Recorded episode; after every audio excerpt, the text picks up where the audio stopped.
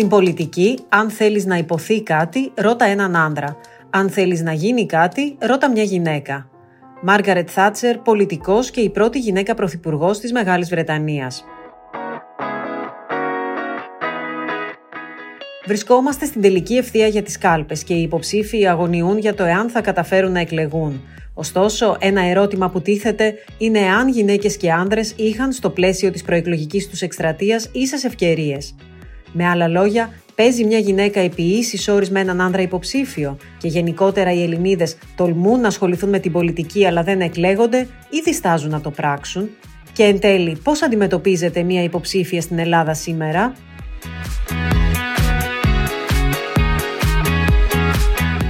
Θέσαμε τα ερωτήματα αυτά στη Μαρία Γιαννιού, coach ηγεσίας, εκπαιδεύτρια ενηλίκων και συνειδρήτρια του Women Act, μιας μη κερδοσκοπικής οργάνωσης με κύριο στόχο την ενδυνάμωση των γυναικών. Είμαι η Θεοδόρα Βασιλοπούλου και αυτό είναι ένα ακόμη επεισόδιο του Women. Αν θέλετε κι εσείς να γίνετε μέρος της κοινότητάς μας και να θέσετε τους δικούς σας προβληματισμούς, αναζητήστε στο Viber το Women The Podcast.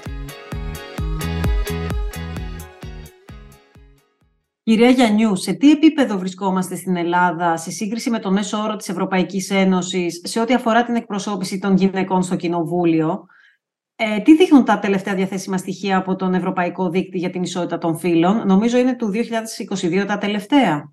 Πολύ σωστά, κύριε Βασιλοπούλου, είναι του 2022. Αυτό που θέλω να πω είναι ότι τα αποτελέσματα δεν είναι πολύ ενθαρρυντικά. Βρισκόμαστε πολύ πίσω σε σχέση με τον ευρωπαϊκό μεσόρο όσον αφορά στην εκπροσώπηση των γυναικών στα πολιτικά συστήματα, στην εξουσία ουσιαστικά και στα κέντρα λήψης αποφάσεων. Ενδεικτικά να σας πω ότι στο Ευρωπαϊκό Κοινοβούλιο, στις τελευταίες εκλογές που έγιναν το 2019, η Ελλάδα συμμετέχει με 21 εκλεγμένους ευρωβουλευτές, από τους οποίους μόνο 5 είναι γυναίκες. Οι υπόλοιποι 16 είναι άνδρες. Αυτά τα ποσοστά τα μεταφέρω και σε εθνικό επίπεδο. Στο Κοινοβούλιο, στην Ελληνική Βουλή, τώρα έχουμε τις εκλογές σε τρεις μέρες, αλλά μέχρι πρότινος είχαμε πάρα πολύ χαμηλά ποσοστά. Μόνο 21% γυναίκες μέσα στη Βουλή. Αντιλαμβάνεστε ότι αυτό δείχνει ότι υπάρχει μια τρομερή υποεκπροσώπηση των γυναικών στα κέντρα λήψης αποφάσεων και στην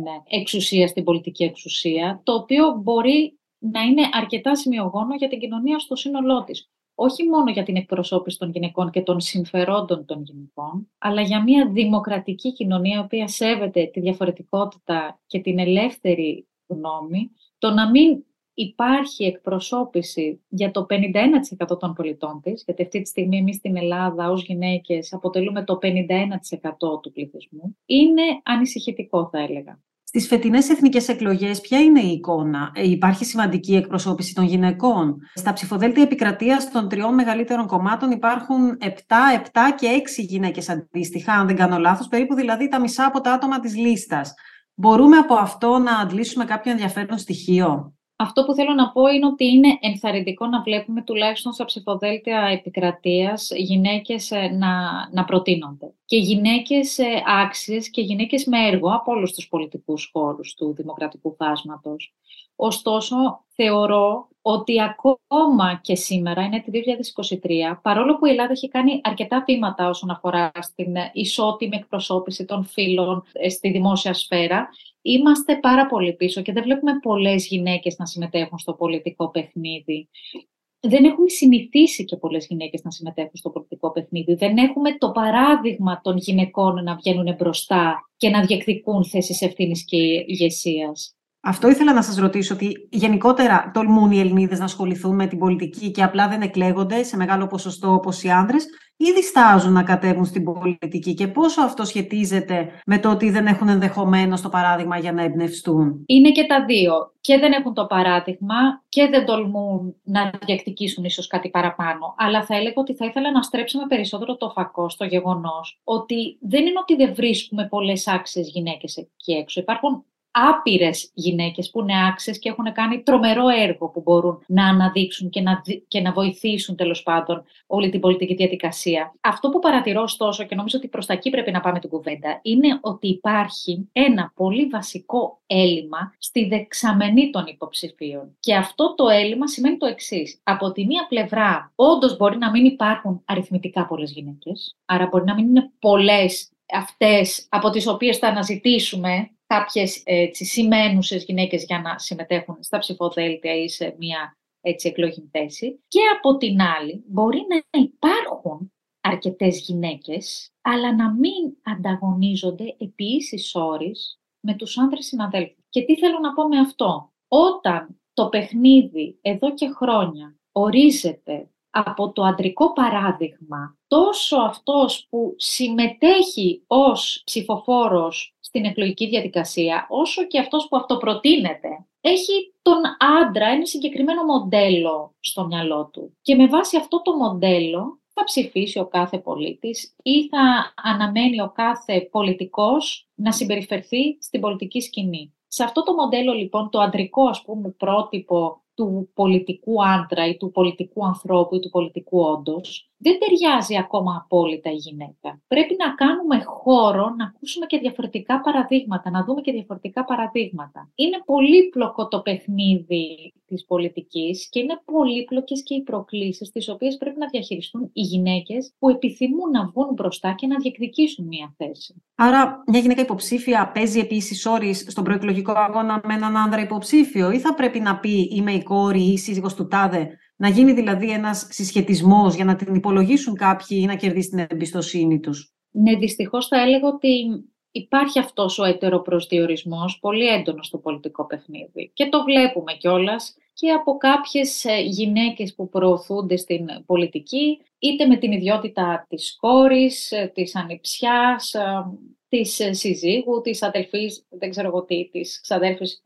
Ένας ετεροπροσδιορισμός, ο οποίος δεν πρέπει πλέον να είναι απαραίτητος. Δηλαδή, θα ήθελα πάρα πολύ να υπάρχουν εκεί έξω γυναίκες που να φωνάξουν και να υποστηρίξουν τις γυναίκες συναδέλφισές τους να διεκδικήσουν μια θέση ευθύνης και εξουσίας. Αλλά δεν είναι μόνο ο ετεροπροσδιορισμός που δυσκολεύει, αν θέλετε να πούμε, τις γυναίκες στο να διεκδικήσουν μια θέση ευθύνης και ηγεσίας είναι ακόμα και το γεγονός ότι σε μια προεκλογική εκστρατεία, για παράδειγμα, σκεφτείτε τα μίντια πώς θα ασχοληθούν με μια γυναίκα υποψήφια και με έναν άντρα υποψήφιο.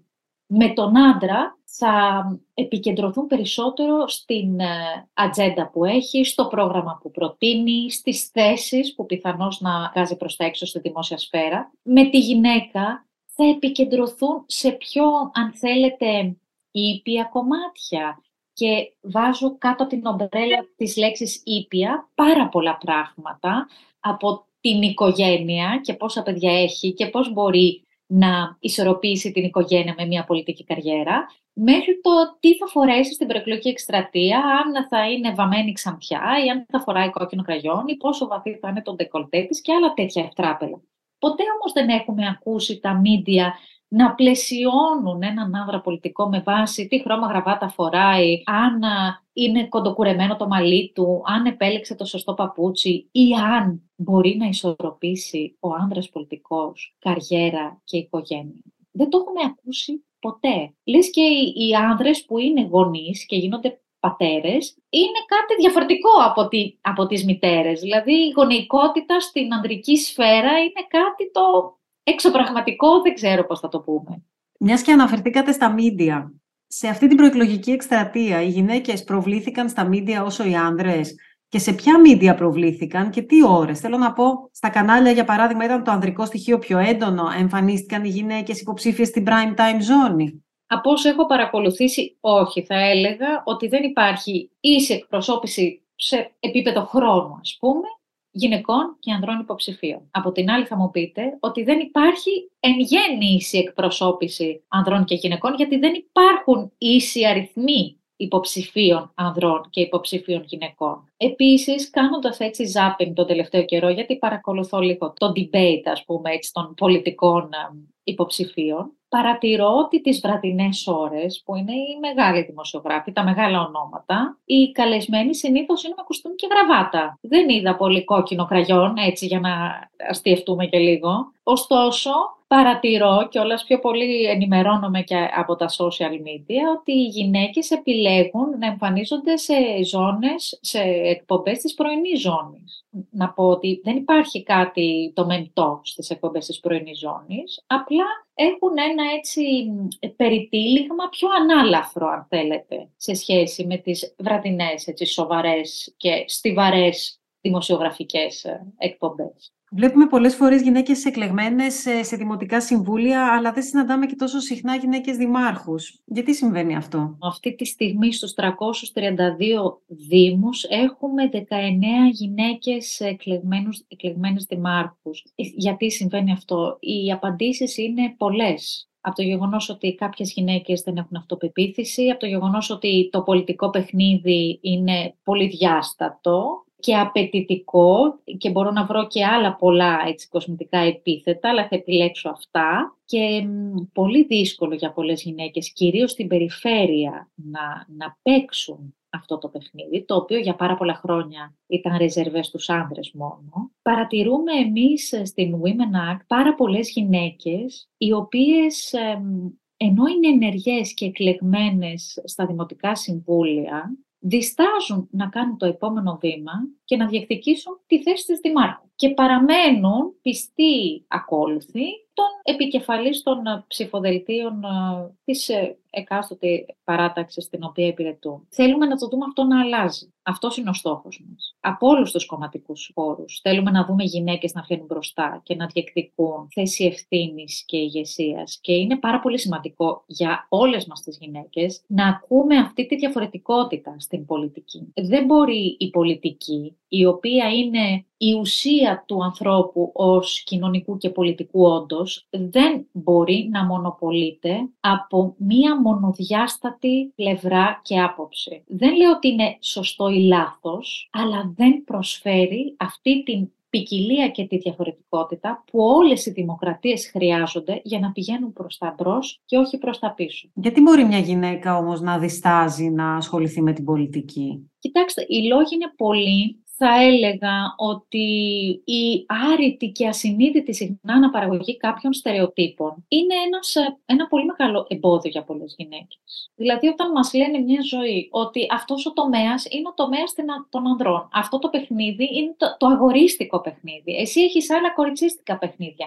Εσένα ο ρόλος σου είναι να σπουδάσεις, να τα πας πάρα πολύ καλά, να βρεις ένα καλό παιδί να παντρευτείς, να κάνεις οικογένεια και όταν κάνεις οικογένεια και κάνεις παιδιά να προσέχεις τα παιδιά παιδιά σου και να φροντίζεις για αυτά. Έχουμε αναλάβει από πολύ μικρή ηλικία, ασυνείδητα. Κανένας δεν λέει, λοιπόν, τα κορίτσια θα τα μεγαλώσουμε έτσι. Ασυνείδητα έχουμε αναλάβει αυτό το ρόλο της φροντίστριας και ταυτόχρονα της παραχώρησης του κεντρικού ρόλου στην οικογένεια στον άνδρα, γιατί αυτός είναι ο κουβαλητής. Και όσο και αν ακούγεται γλαφυρό, όσο και αν ακούγεται τρομερά ξεπερασμένο, και είμαι σίγουρη ότι πολλοί και πολλές μας ακούν, θα πούν εντάξει, τι μας λέει τώρα η Μαρία, δεν είναι έτσι τα πράγματα, τα έχουμε ξεπεράσει αυτά. Και όμως είναι τόσο βαθιά εμπεδομένα αυτά τα στερεότυπα μέσα μας, που θέλουμε να πείσουμε τους εαυτούς μας ότι τα έχουμε ξεπεράσει. Αλλά πολλές και πολλοί από εμάς, αν κάνουμε ένα βαθύ αναστοχασμό, θα δούμε ότι είναι ακόμα εκεί μέσα αυτά τα στερεότυπα. Και είναι πολύ δύσκολο να τα βγάλουμε προς τα έξω και να τα αμφισβητήσουμε. Εν έτη 2023, πώς αντιμετωπίζετε στην Ελλάδα μια γυναίκα που θα κατέβει υποψήφια. Τι σχόλια μπορεί να ακούει; Ο λόγος, ξέρετε, εντάξει το έχουν πει πριν από εμάς άλλοι και άλλες, ότι είναι πιο δυνατός από το μαχαίρι. Ο δε σεξιστικός λόγος έχει πιο μεγάλη λεπίδα. Φαντάζομαι και εσείς ως δημοσιογράφος δεν θα είναι λίγες οι φορές που θα έχετε διαβάσει άρθρα ή θα έχετε πέσει πάνω σε τίτλους, αυτό που είπαμε και πιο πριν. Πώς εμφανίστε και η τάδε βουλευτής στη Βουλή. Τι παπούτσια φόρεσε η πρόεδρος της Δημοκρατίας στο ταξίδι της στη Ρόδο. Αυτό δεν ξέρω αν το θυμάστε, που γίνει πριν δύο χρόνια, που τόλμησε, η πρόεδρος της Δημοκρατίας τόλμησε, στο πλακόστρωτο της παλιάς πόλης της Ρόδου να εμφανιστεί με αθλητικό και όχι μετακούνη, όπως αρμόζει στον τίτλο της. Δηλαδή αυτό είχε γίνει πρωτοσέλιδο, είχε απασχολήσει τα μίντια δύο-τρεις μέρες, τέσσερις, δεν ξέρω εγώ τι. Με ξεπερνάει. Με ξεπερνάει. Θέλω να αρχίσω να πιστεύω, γιατί ξέρει το λόγος είναι πολύ δυνατός. Και τώρα δεν θέλω να πω κάτι εναντίον των δημοσιογράφων. Τους αγαπάμε τους δημοσιογράφους, κάνουν τη δουλειά τους. Υπάρχουν όμως και αυτοί που δεν κάνουν σωστά τη δουλειά τους. Αλλά οι σωστοί δημοσιογράφοι έχουν μεγάλη ευθύνη στο παιχνίδι το πολιτικό. Έχουν μεγάλη ευθύνη στο πώς θα παρουσιάσουν μια γυναίκα υποψήφια, στο τι λέξεις θα επιλέξουν να χρησιμοποιήσουν, στο πού θα βάλουν έμφαση, στο πώς θα κάνουν την ερώτηση, στο ύφος. Θυμάμαι και ένα άλλο χαρακτηριστικό. Πριν λίγο καιρό, πρέπει να ήταν μια διετία, τριετία, ήταν η κυρία Μιχαηλίδου, η Τόμνα Μιχαηλίδου, η οποία κατέβηκε στο Υπουργείο όπου την περίμενε ο τύπος για να δώσει μια μικρή συνέντευξη τύπου. Και εμφανίστηκε μπροστά στις κάμερες και γυρνάει ένας κάμεραμαν και της λέει: Με συγχωρείς, Ξέρεις πότε θα κατέβει υπουργός; Και γυρνάει η κυρία Μιχαλίδα και του λέει: Εγώ είμαι υπουργός. Αυτό, όσο αστείο και αν μας ακούγεται, όμως ε, συγκεντρώνει όλη αυτή τη στερεοτυπική και σεξιστική προσέγγιση που έχουμε ως κοινωνία απέναντι στην ικανότητα μίας γυναίκας και όχι με μίας νέας γυναίκας να ηγηθεί ενός τόσο σημαντικού Υπουργείου. Οπότε πιστεύω ότι είμαστε είμαστε ακόμα αρκετά πίσω, παλεύουμε ακόμα με τα στερεότυπά μας. Θέλουμε πάρα πολύ δουλειά να κάνουμε και άντρες και γυναίκες. Ε, δεν κουνάω το δάχτυλο μόνο στους άντρες, κουνά και το δάχτυλο και σε εμάς τις γυναίκες. Γιατί και εμείς πρωτίστως αναπαράγουμε όλα αυτά τα στερεότυπα. Όταν μεγαλώνουμε παιδιά, μιλάω τώρα εκ και μπορεί να, να ακούσεις την παιδική χαρά, μην τρέχεις, ε, κοριτσάκι που είσαι, μην τρέχεις, ή μην παίζεις με το αυτοκινητάκι, είναι τουτάκι. Πάρε εσύ να παίξεις με την κούκλα σου. Λες και θα πάθει τίποτα το κοριτσάκι αν παίξεις με το αυτοκινητάκι. Δεν ξέρω. Θα βγάλει κέρατα ή φτερά στην πλάτη. Κάτι θα γίνει προφανώς. Και φυσικά οι γυναίκες υποψήφιες είναι πολύ πιθανό να ακούσουν και σχόλια τι θέλει τώρα αυτή και κατεβαίνει στην πολιτική,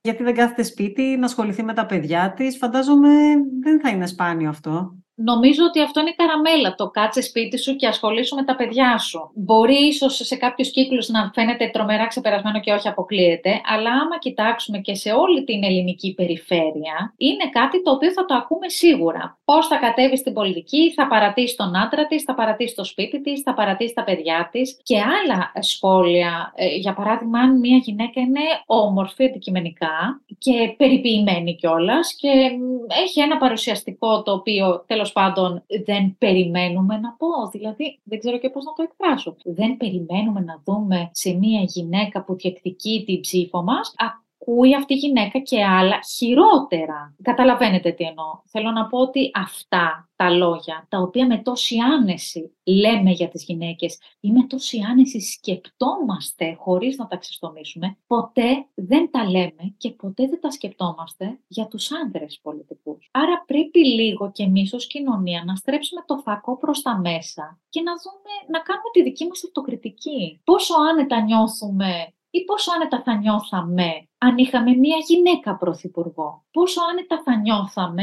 αν στη Βουλή ήταν 240 γυναίκες και οι υπόλοιποι 60 άνδρες. Πόσο άνετα θα νιώθαμε αν όλα τα υπουργεία είχαν επικεφαλής γυναίκες, άντε και δύο υπουργεία, το παιδείας και το πολιτισμού, να είχε άνδρες. Δηλαδή όταν πάμε να αντιστρέψουμε την πραγματικότητα και να τη δούμε με όρους μητριαρχίας αν θέλετε, αμέσως Μας φαίνεται κάτι αφύσικο. Και εκεί πέρα είναι που αντιλαμβανόμαστε το μέγεθος των βαθιά ριζωμένων στερεοτύπων. Πιστεύω όμως ότι αν γινόταν αυτό θα άλλαζαν γενικότερα οι συσχετισμοί. Δηλαδή ξαφνικά ίσως θα έβλεπαν όλοι τις γυναίκες με άλλο μάτι. Σωστά με άλλο μάτι. Να έβλεπαν τις γυναίκες ίσως ως αυτό που πραγματικά είναι ισότιμες, ισόνομες, ισόνομες με τους άνδρες. Το γεγονός ότι διαφοροποιούμαστε βιολογικά θα έλεγα. Όχι πολύ. Δύο-τρία στοιχεία στη βιολογία μας μας διαφοροποιούν. Κατά τα άλλα, δεν υπάρχει κάτι άλλο το οποίο να μας διαφοροποιεί αν το σκεφτεί κάποιος. Ξέρετε, είναι πάρα πολύ δύσκολο να μιλάμε για την ισότητα των φύλων. Διάβαζα προημερών μία έρευνα για τις γυναίκες στην πολιτική. Και έλεγε λοιπόν, ήταν του Ευρωβαρόμετρου, που είχε γίνει πριν, πριν δύο-τρία χρόνια. Και έλεγε ότι το 62% των γυναικών στην Ευρωπαϊκή Ένωση αυτή τη στιγμή πιστεύουν ότι θα έπρεπε να υπάρχουν περισσότερες γυναίκες σε θέσεις ευθύνης και εξουσίας. Τη στιγμή που μόνο το 44% των ανδρών το πιστεύει αυτό. Η διαφορά είναι πάρα πολύ μεγάλη, άμα το, σκεφτείς, άμα το σκεφτεί κανείς. Είναι το ίδιο μεγάλη και έλεγε, θυμάμαι και αυτή η έρευνα, έλεγε εξίσου ότι το 51%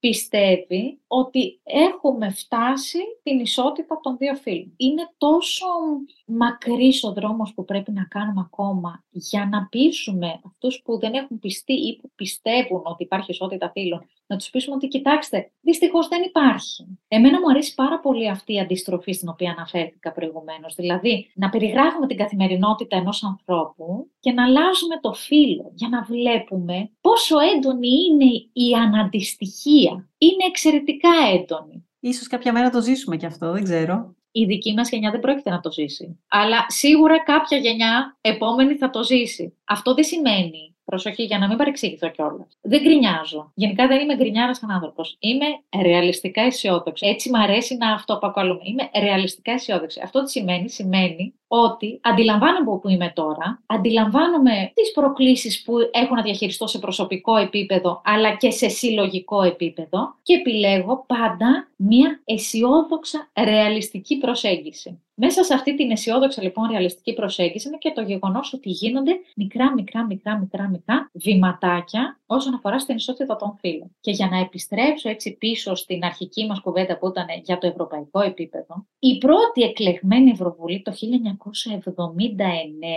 είχε μόνο 15% γυναίκες. Η τελευταία εκλεγμένη Ευρωβουλή, οι ευρωβουλευτικές εκλογές έγιναν το 2019, είχε 39% γυναίκες. Είναι μικρό το ποσοστό, 39%, αλλά αυξάνει χρόνο με το χρόνο. Και αυτό είναι ρεαλιστικά αισιόδοξο. Δεν μπορούμε να φτάσουμε από το 0 στο 100 μέσα σε μια στιγμή. Χρειαζόμαστε ιστορικότητα, χρειαζόμαστε βάθος χρόνου και κάθε μία και κάθε ένας από εμάς βάζει και το λιθαράκι του, προχωρώντας προς μια καλύτερη κοινωνία. Γιατί αυτό είναι εν τέλει το ζητούμενο. Κυρία Γιαννιού, σας ευχαριστούμε πάρα πολύ για τη συζήτηση και να ευχηθούμε καλή επιτυχία όχι μόνο στις γυναίκες, αλλά σε όλους τους υποψηφίους. Ευχαριστώ πολύ. Πριν κλείσω θα ήθελα να σας πω, γιατί αυτό δεν το αναφέραμε, ότι στη Women Act, επειδή πιστεύουμε πάρα πολύ στην ε, ε, παρουσία των γυναικών στη δημόσια σφαίρα, τρέχουμε ένα πρόγραμμα, το Women Candidates, που υποστηρίζουμε εντελώς δωρεάν γυναίκες από όλους τους πολιτικούς χώρους που θέλουν να βγουν στο πολιτικό παιχνίδι και θέλουν να αποκτήσουν εργαλεία. Τις υποστηρίζουμε λοιπόν να αποκτήσουν αυτά τα εργαλεία και να μην διστάσουν να διεκδικήσουν μια θέση. Ποια είναι αυτά τα εργαλεία, τώρα μου κινήσατε την περιέργεια. Αυτά τα εργαλεία είναι πολλά, από το πώς να, κάνεις, να στήσεις μια προεκλογική καμπάνια, πώς να επιλέξεις τους συνεργάτες σου, πώς να χρηματοδοτήσεις την εκστρατεία σου, πώς ε, να φτιάξεις την προσωπική σου εικόνα, πώς να μιλάς σε κοινό, πώς να φτιάχνεις τις ιστορίες σου, πώς να βρίσκεις την ιστορία σου, το storytelling σου και πώς να πλησιάζεις τους ψηφοφόρους σου. Νομίζω εργαλεία που τα χρειάζεται οποιαδήποτε υποψήφια είτε βγαίνει πρώτη φορά στην αρένα, είτε δεύτερη, τρίτη, τέταρτη, πέμπτη και πάει λέγοντας. Πολύ ενδιαφέρον. Σας ευχαριστούμε πολύ. Εγώ ευχαριστώ. Να είστε καλά.